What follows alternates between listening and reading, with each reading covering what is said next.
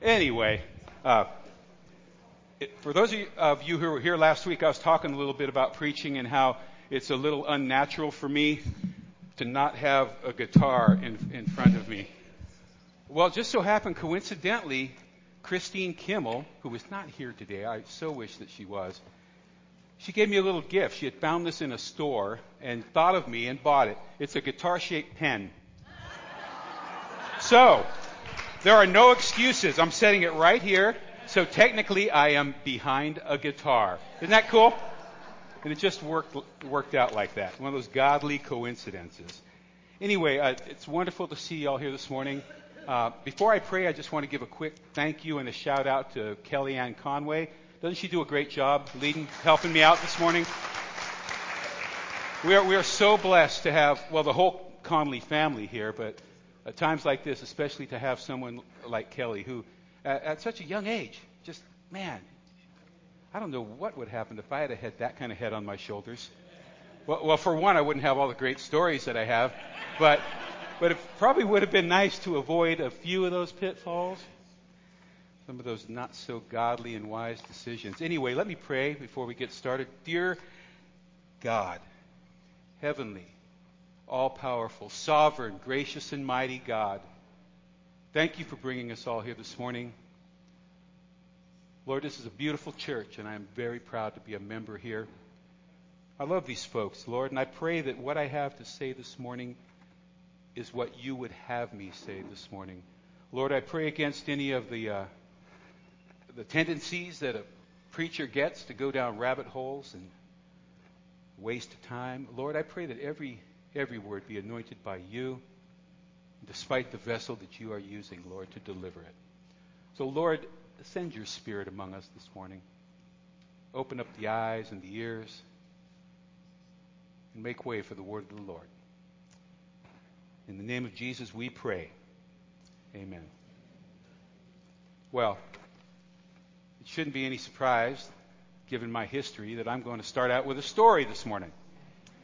Uh, takes place back in 1979. Uh, just a little side note. I remembered to make it in a bigger font. Isn't that? Never too old to learn, right? So I may have to resort to these, but we'll see how it goes. Anyway, 1979, I was a young guitar player. Uh, actually, I was kind of a young everything back then. I was 21 years old. I was stationed at Nellis Air Base in Nevada. And at that time, I had been playing guitar ooh, about, let me see, 14, 21, it's about seven years, but I had only been playing electric seriously, which is kind of a different animal, for about two years. Well, I had a couple friends out there that loved playing music. So on our days off, we would gather at the little rec center, and they had some beat up amplifiers, they had a beat up drum set, a barely passable PA system that you could sing through. But we'd gather there and we would just bash out all the garage band tunes, you know, Louie Louie and uh, Chuck Berry things, whatever, we, you know. And I thought I was doing okay. Well, one day we're down there uh, having our little jam session, and these two guys show up. Now, now judging by the way they were dressed, I, they they had uh, like the hip clothes, man, and they had long hair. And I, I just said, yeah, they're probably dependent sons of a military person because they obviously were not in the military. You know, our hair wasn't even touching our ears, but these guys, they looked like rockers. Well, they came in, they, they plugged in their instruments, and they, they started playing. And man, they started to play things that were just beyond me. Not only were they playing things that were beyond me, they were talking in a language that was beyond me. And Debbie, you'll appreciate this. They were talking about uh, harmonic minor scales. They were talking about flat five substitution chords. Dude, they may as well have been speaking Klingon because I didn't get it at, at all. But as they as they proceeded to play and talk, I just felt myself shrinking, shrinking smaller and smaller, right? Because I didn't know what they were talking about, and I felt embarrassed and ashamed because I couldn't do what they could do. And instead of, you know, manning up and playing what I did know, which granted it wasn't on that jazz side of things that that they were playing, I could play it pretty well. But I just threw that all out the window, and I just packed my stuff up and I fled the scene. And I was not wagging my tail behind me. I'll tell you that. I couldn't get out of there fast enough. And between leaving that place and that evening, now granted, there were maybe, as they say on that cops show, there may have been two beers involved. But I had a couple of beers, and I just convinced myself I was going to quit playing guitar. Nope. I give up. I'm going to quit. I'm going to go back to playing the accordion or the drums. Those are the other two things that I could play. But I was definitely going to give up guitar. Well, I had a buddy of mine. His name was Rick Henley. And he was this country boy from Georgia. And he listened to me. He listened to me rant and rave. And then when I was finished, he lit into me like I had stolen something from him. He completely just ripped away all this pride that I had. Because I was, not only was I raging about quitting guitar, I was talking about those long haired hippies that had come in. And they didn't belong there, and they shouldn't have been there. And what were they doing on my military base with their long hair and their cool clothes? Right? I was just picking at things, man. I was resentful, and I was envious, and I was jealous. But at the core, I was hurt and I was embarrassed. And I was lashing out at the object of my embarrassment. Well, first of all, Rick, he, he looked at me and he said, You blew it, dude. Blew it? He goes, You blew an amazing learning opportunity. If you could have just opened your eyes and your ears, those guys were playing some great stuff, man. You could have used that. I go, Wait, was that weird jazz stuff? He goes, Dude, you like the Allman Brothers, right? And I go, Yes, I do. He goes, That's weird jazz stuff that guys like us play. I go, Yeah, you're right. And he said, Besides, and this is the part that got me, he quoted Jimi Hendrix at me. And everybody loved Jimi Hendrix back then. Just like, he was like Oprah back then. Everybody loved him. And he, he looked at me, he said, Jimi Hendrix said, You never quit. No matter where you're at on the continuum of guitar playing. See, a lot of people start playing guitar, and this, the first time they have to play a bar chord, they quit. A lot of people start playing guitar, but the first time they have to play in a key that other than C or G, they quit. Anyway, told me you, you never quit. And I, I took it to heart. You know, it was painful to hear because you know we want to be right. We don't want to. We don't want anybody telling us that that we we're playing out of pocket, and especially we don't want our friends, right? We kind of go, "Oh man, I thought you were on my side," not realizing that he was speaking to me the truth in love. And God bless you, Rick Henley, wherever you are, man, because I did not quit. And I just hope I can find him on Facebook someday. Just a little side note he was an amazing banjo player. And he worked in the armory handing out weapons. So when I'd go on shift, as a military policeman, we'd walk up to the armory, and this is back in the days of Steve Martin. I am not kidding. He'd be back there playing the banjo with bunny ears on, handing us our weapons. An amazing guy. So I really want to find him. You all pray that I find Rick Henley, if you would. See, what, what had happened is I had played the comparison game. I compared myself to other folks, and I lost. I lost that game. I lost big time. Teddy Roosevelt referred to comparison as the thief of joy. That's what that is up there. You all thought it was a new Harry Potter book, didn't you? Yeah, okay. No, I would propose, though, that, uh, that Teddy is not referring to all comparison. You know, we compare things all the time, right? Uh, when I bought my guitar amplifier right there, I compared like a wild man. I, I was looking for special features I wanted. I wanted it, even in that case, a certain color. And I also wanted it at a price that wouldn't make Tina think I had lost my mind. So we compare. Uh, I'm sure that everyone here this morning has compared items. I don't think there's a one of us here that has bought anything of significant value by just putting our hand in a fishbowl and pulling out a piece of paper and go, oh, I guess I'm buying a Ford Taurus. We don't do that, do we? right? we compare. There's, there's a magazine dedicated to comparing, Consumer Reports. How many of you all get that? Anybody here get Consumer Reports? Yeah. And I get it. I read those those comparison reviews and the Yelp website. What is that for? For comparing, right? You want to find who's got the most stars.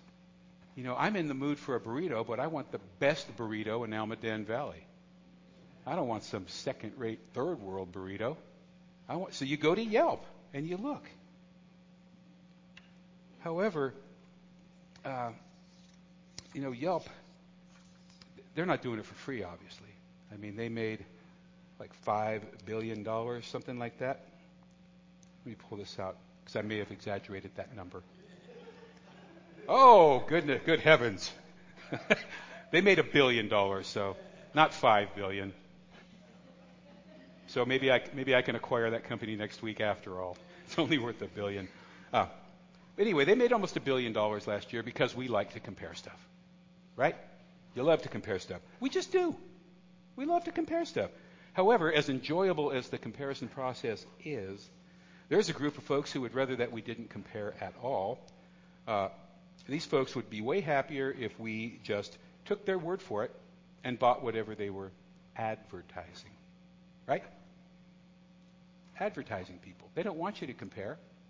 They want you to take their word for it and buy whatever they're being paid to lie, I mean, to, to talk about. Uh, the entire premise of the advertising business is this to get people to want what they do not have by showing us pictures and movies of other people enjoying things that we do not have, and we will be motivated to buy things that we do not have yet. We, we don't have it yet. Advertisers don't want us comparing anything at all. They don't want us comparing things. Consumer Reports wants us to compare things. Advertisers want us to compare ourselves to other people. You buy this, and you get this. You buy this, and people will think you're like that. Right? Is that understood? They, they want us to compare ourselves to other people. Here's a little side note, and I'm going to share it with you because I did the math and I was really proud of it. Uh, how much money do you think advertising generated last year? Worldwide, global. Any figures? Do I hear two dollars? Two dollars? It's going to be higher. It's going to be higher. Mary, one dollar. Do I have one dollar? Uh, I'll cut to the chase. Six hundred and twenty-eight billion dollars. Six hundred and twenty-eight billion dollars. If, if you had to put that into how many times you say billion, it would be 628 times. Anybody get that? Okay. Anyway, in physical terms, now I went on a website, found out what a million dollars would look like in physical space, did some calculating, found the magic cube root calculator that's online. $628 billion is a cube, 66 feet on a side and 66 feet high probably be able to fill this entire space with stacks of $100 bills. That doesn't have a whole lot to do with the message, but I just thought it was so cool and I wanted to share it with you. Because that's what they spend every year to compare, to make you compare yourself with other people. It's big business. So when does the comparison activity cross the line from just being a careful and a smart shopper into that toxic category, that thief of joy that Teddy Roosevelt was referring to? When does the act of comparing become the thief of joy? Well, you just add this magic ingredient. Just add a little bit of pride. Just drench that in pride, right? Pride will warp and distort the act of comparing. So instead of enjoying the success and the happiness of other people, we can find ourselves envious, jealous, covetous, and bitter. When we should be saying congratulations, I'm happy for you, we think to ourselves, what about me? What about me? Instead of enjoying another success, maybe they bought a new car, a new house. Instead of sharing that joy, pride twists the act of comparing into what about me? I should have that car. I should have that house. I should have gotten that ministry job. Yeah, it, no, no place or no one is safe. I should have, you know, gotten that guitar or that spouse. I should have had those kids or that cat. There's nothing that is safe. The list is endless. It's not simply wanting what we don't have, it's wanting what we think we deserve. Maximizing the ego and at the same time minimizing our sin. What we think we deserve. It's the willful setting aside of reality. The reality that we are, every single one of us, sinners saved by grace, deserving of death, yet pardoned by a sovereign God. It is the willful refusal to be grateful and content with what we've been given. And we will talk about those uh, little items a little bit later in the message. But for now, if you have your Bibles with you, and I hope you do, would you mind turning to Genesis chapter 4? We're going to read verses 1 through 7. And we are going to read a story about a comparison that goes horribly awry. And you'll all be familiar with it.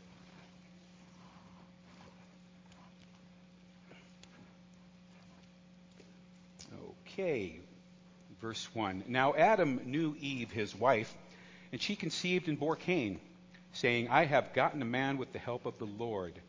And again she bore his brother Abel. Now Abel was a keeper of sheep, and Cain a worker of the ground. And in the course of time, Cain brought to the Lord an offering of the fruit of the ground, and Abel also brought of the firstborn of his flock and their fat portions. And the Lord had regard for Abel and his offering, but for Cain and his offering, he had no regard. So Cain was very angry, and his face fell. The Lord said to Cain, Why are you angry? Why has your face fallen? If you do well, will you not be accepted? And if you do not do well, sin is crouching at the door. Its desire is contrary to you, but you must rule over it. Now, I'm sure that we're all familiar with the story and how it turns out. Cain is so consumed by jealousy and anger that he kills his own brother. He compared himself to another person. He got a real, real bad case of the what about me's, and he totally loses it. It's easy for us now, in, in hindsight, to look back and read that passage and we can find the flaws in Cain's actions. I mean, after all, Abel brought what we recognize now, having read the scriptures, what we recognize as like the pinnacle of offerings, right? You bring the firstborn, you bring the fatted portions. Whereas Cain brought fruit that had already fallen to the ground. He picked it up, brought it to the Lord. But to be fair, picking fruit up off the ground in the hot sun, it's, it's not easy work. Any of you who have ever done it, you know it's not easy work. It's backbreaking. So I think it's safe to assume that Cain felt like he had worked just as hard as his brother. He had worked just as hard. Maybe even harder. That attitude of self justification, other words, you know, I worked just as hard as he did, it inflates the ego. It provides the perfect breeding ground for that what about me attitude. God did not personally attack Cain. On the contrary, he, or, nor did he belittle him. Based on what we read about the sin crouching at the door, God actually implies that Cain will get another chance at some point in the future. He's not outright dismissing him and saying, Oh, nice try, see you later. But Cain doesn't want to hear any of that, and I don't think he did. I don't think he heard any of that. Toxic comparison had stolen every ounce of his joy. Every ounce of his joy. And Cain, in turn, made his own brother the object, the cause, and ultimately the victim of his wrath. But if, if we take toxic comparison, and that, I don't know if that term even exists, I kind of invented it for this message to differentiate it from ordinary garden variety uh, comparison, but toxic comparison. It, it's like a sword in that it can be swung in any direction. So that not only can we compare upwards to the ones that we think have more or that are in a better place than we are, but we can swing that sword downward onto those that we perceive to be less than we are.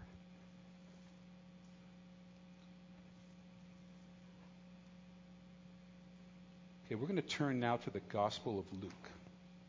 Going New Testament, and we're going to start reading at chapter 18, verse 9. I'm going to give you all a moment to get there.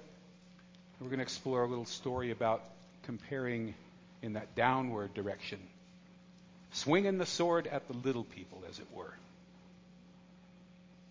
All right, give you all a minute to get there. Luke 18, beginning at verse 9. He also told this parable, speaking of Jesus. He also told this parable to some who trusted in themselves that they were righteous and treated others with contempt. Begin quote. Two men went up into the temple to pray, one a Pharisee and the other a tax collector. The Pharisee, standing by himself, prayed thus God, I thank you that I am not like other men, extortioners, unjust, adulterers, or even like this tax collector. I fast twice a week. I give tithes of all that I get. But the tax collector, standing far off, would not even lift up his eyes to heaven, but he beat his breast, saying, God, be merciful to me, a sinner. I tell you, this man went down to his house justified rather than the other. For everyone who exalts himself will be humbled, but the one who humbles himself will be exalted. Now, the twist in the story that we just read is that instead of de- desiring what someone else has, this person exalts himself over another based on what he thinks he has. He is still saying, hey, what about me? But there's a little bit more swagger when he says it this time. Instead of, what about me? It's more like this. Hey, what about me? Ain't I something?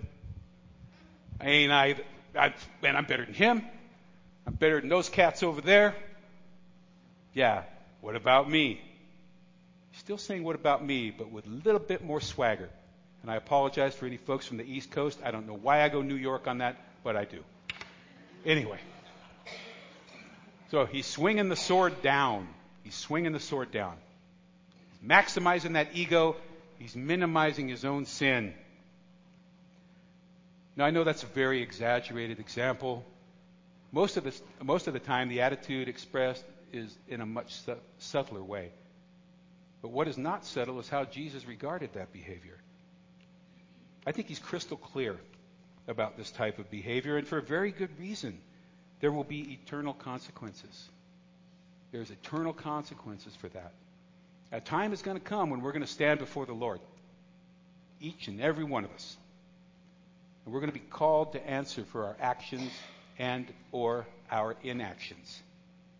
I don't know exactly what eternal humbling looks like, but I'm certain that I do not want any part of it. No, thank you. In his book, uh, What's So Amazing About Grace, Philip Yancey recounts a story about talking with a drug addicted prostitute who had fallen into the most heinous circumstances you can imagine. I, am not even I'm not going to recount those circumstances uh, in exact detail, but trust me on this, they were absolutely heartbreaking. Absolutely heartbreaking. Anyway, he, he listens to her story, and he asked her if she had ever thought about going to the church for help. And she reacted like he had doused her with scalding water. She literally recoils in disbelief and horror and says, The church? Why would I ever go there? I'm already feeling bad enough as it is. Now, that's not the church I want to represent.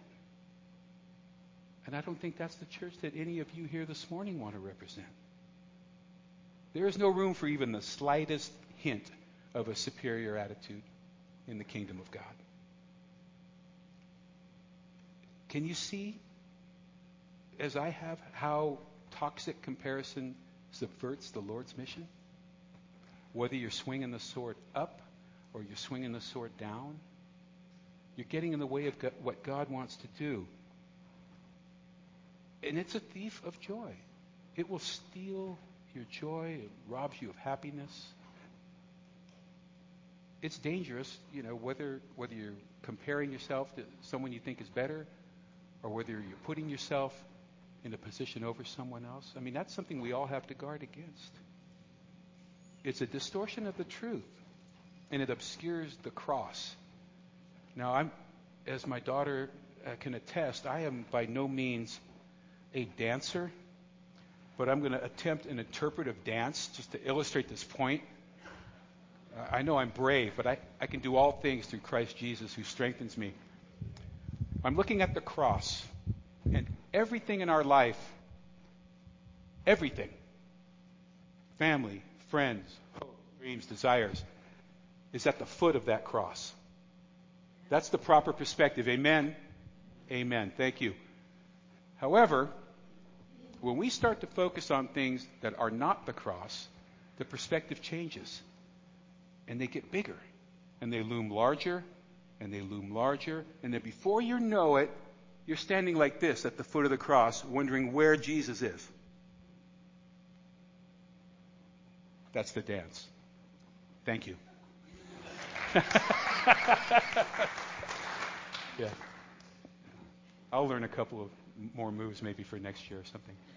But that's just that illustration. I know it's very simple and it's it's goofy, but you can use it with kids. And it's true. And isn't that how Jesus did things? He gave us things that you can use with kids, but that are true. When that gets up there and blocks the eyes, you don't know what God wants you to do. If you can't hear Him, or you can't see Him, or you're not listening, you're not going to do what God wants you to do. It's impossible. In proper perspective, the cross stands apart and above all other aspects of our lives.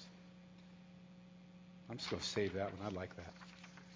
Comparison will not only steal our joy, but it will cripple our, our relationship with God. It will cripple our re- relationship with God.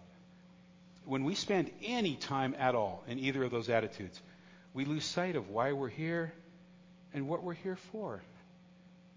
Now, Beth Moore had this to say about comparison. Not only is comparison a waste of time, but it can also be deadly we can allow resentment to kill our opportunity to grow. God, sovereign God, reserves the right to handle us as individually as the prints he stamped on the ends of our fingers. Each and every one of us has the potential for toxic comparison in either direction. We're all on a continuum of privilege sandwiched between haves and have nots, the have mores, the have lesses. We're all on that continuum. Any of us here can be at a traffic light in San Jose behind a Ferrari. Well, actually, around here it would probably be a Tesla. But we, could, we can be at, at the light behind the Tesla And who's standing on the median holding a cardboard sign? Homeless and hungry. We're on that continuum. We can be in the grocery store and behind someone with a basket piled high with groceries. And we're grumbling to ourselves that our ice cream is melting. And behind us is someone counting out change to buy a couple of cans of formula. We're all on that continuum. So, how do we guard ourselves against toxic comparison?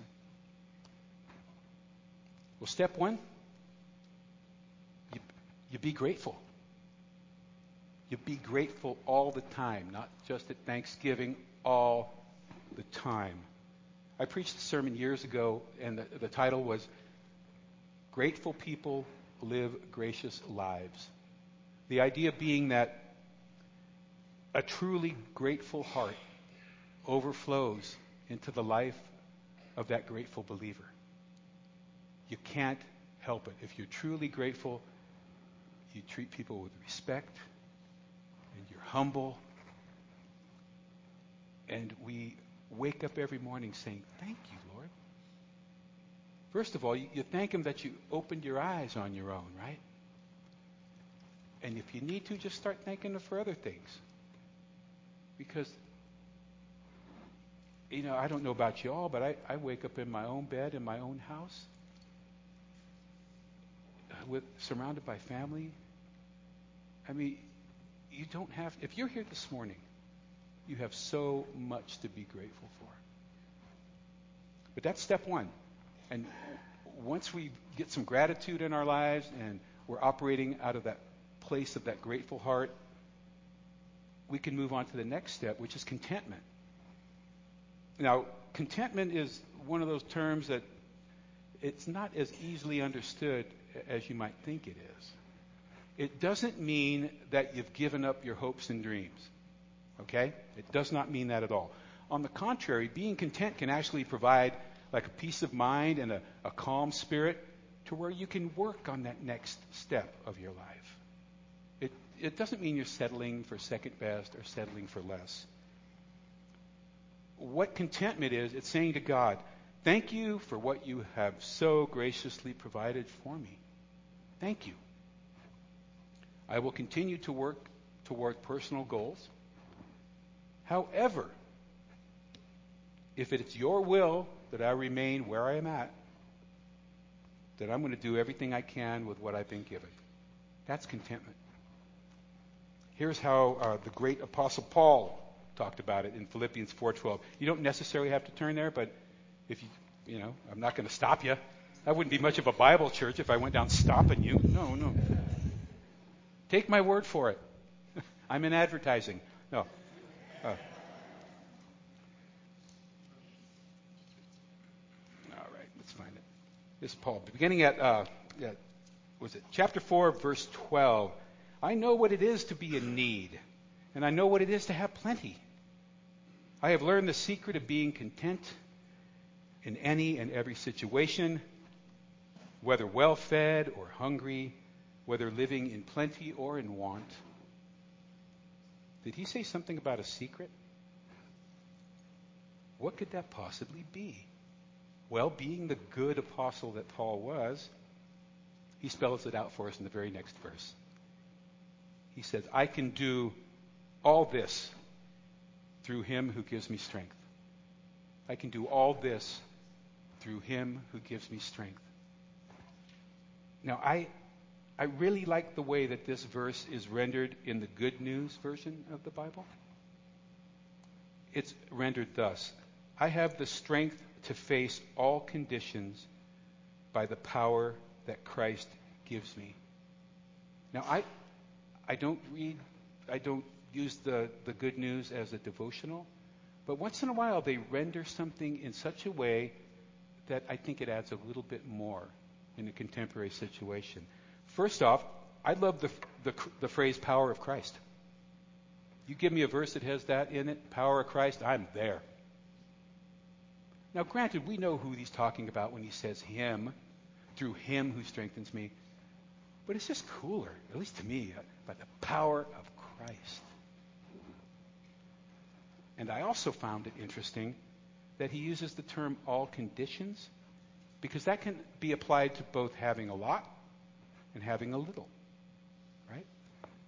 So, what I've extrapolated, the implication here is that the power of Christ is necessary to manage our lives, whether we have a little or a lot. Now, historically, because of Paul's hardship stories, uh, I thought that most of the time I just regarded that as, yeah, you lean on Christ when things are bad. You know, you lean on Christ when you're shipwrecked, if that ever happens to any, anyone here. But when I was preparing the message, I, you know, you, you feel that. I, I, get flashes of what am I doing this? Oh, me? You got to be kidding. I'm crazy. I start panicking. This is not me. So that's when I lean on I can do all things through Christ who strengthens me. As, as that encouragement. But when he talks about it in all conditions, he's also referring to godly stewardship of what we have. See, if you've got riches, material riches, you still need Christ to help you manage those. Having Christ keeps you from lording over other people. Right? It keeps you from regarding yourself as anything more than a sinner saved by grace. So you need Christ, whether you got it all or whether you have nothing. If we lean hard on the example of Christ's humility, it, it ensures us that our material blessings will be used to exalt him, to expand his kingdom. And it protects us against that toxic comparison. And lastly, remember who you are. If any of you, and I'm sure most of you have, if you've seen the movie The Lion King, yes, I'm going full Disney here. There's a part where the, the cute little lion is looking in the pool of water and he sees his reflection. And superimposed over his reflection is the face of his father, who has passed away. But his father appears to him and he tells him, Simba, remember who you are. And it's powerful. It kind of chokes me up, man. that's not the first Disney that's choked me up, and it probably will not be the last. But as followers of Christ, we have been declared children of the King. And as such, we have certain responsibilities. One of them is that we need to represent our Father in the best possible way. He's provided each and every one of us with an earthly model for what that looks like. So there's no excuse for any foolishness. If any of us here, any of us, if you feel the need, if I feel the need to compare myself with anyone else, I should start by comparing myself to Jesus. Am I speaking the words that Jesus would have spoken? Am I listening in the way that Jesus would have listened? Am I living in the way that Jesus lived? Am I loving in the way that Jesus loved. In Ephesians 5, it says, Therefore be imitators of God as dear children, and walk in love, as Christ also has loved us and given himself for us, an offering and a sacrifice to God for a sweet smelling aroma. Now, as I close, I, I want to say a few words to my family because that's who you guys are to me. You're my family. In the six years I've been with you, we've suffered some pretty serious injuries, both personally and financially. Our congregation has gotten smaller. Well, so, some other churches have gotten bigger. Our budget has shrunk. Other churches are putting up new buildings. It would be wonderful to have more people to help out in kids club, to help out in the choir, that would be awesome. It'd be amazing to have unlimited funds, right, to expand the kingdom however we chose to do it. But on the other side of things, there's churches that close every week. There was probably a church somewhere around here that closed this weekend. There are churches who don't have a permanent building. There are churches who don't have a worship team and a choir. And most importantly to me and to the rest of us here is that there are churches that don't have you guys.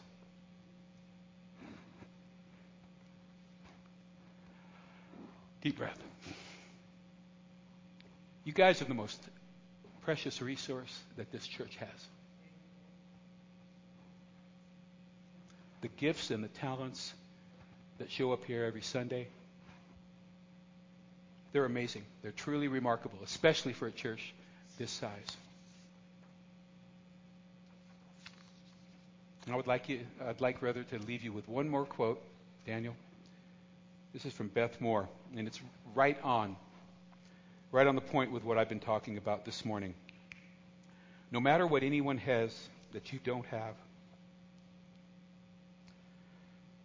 no one gets to have more Jesus than you.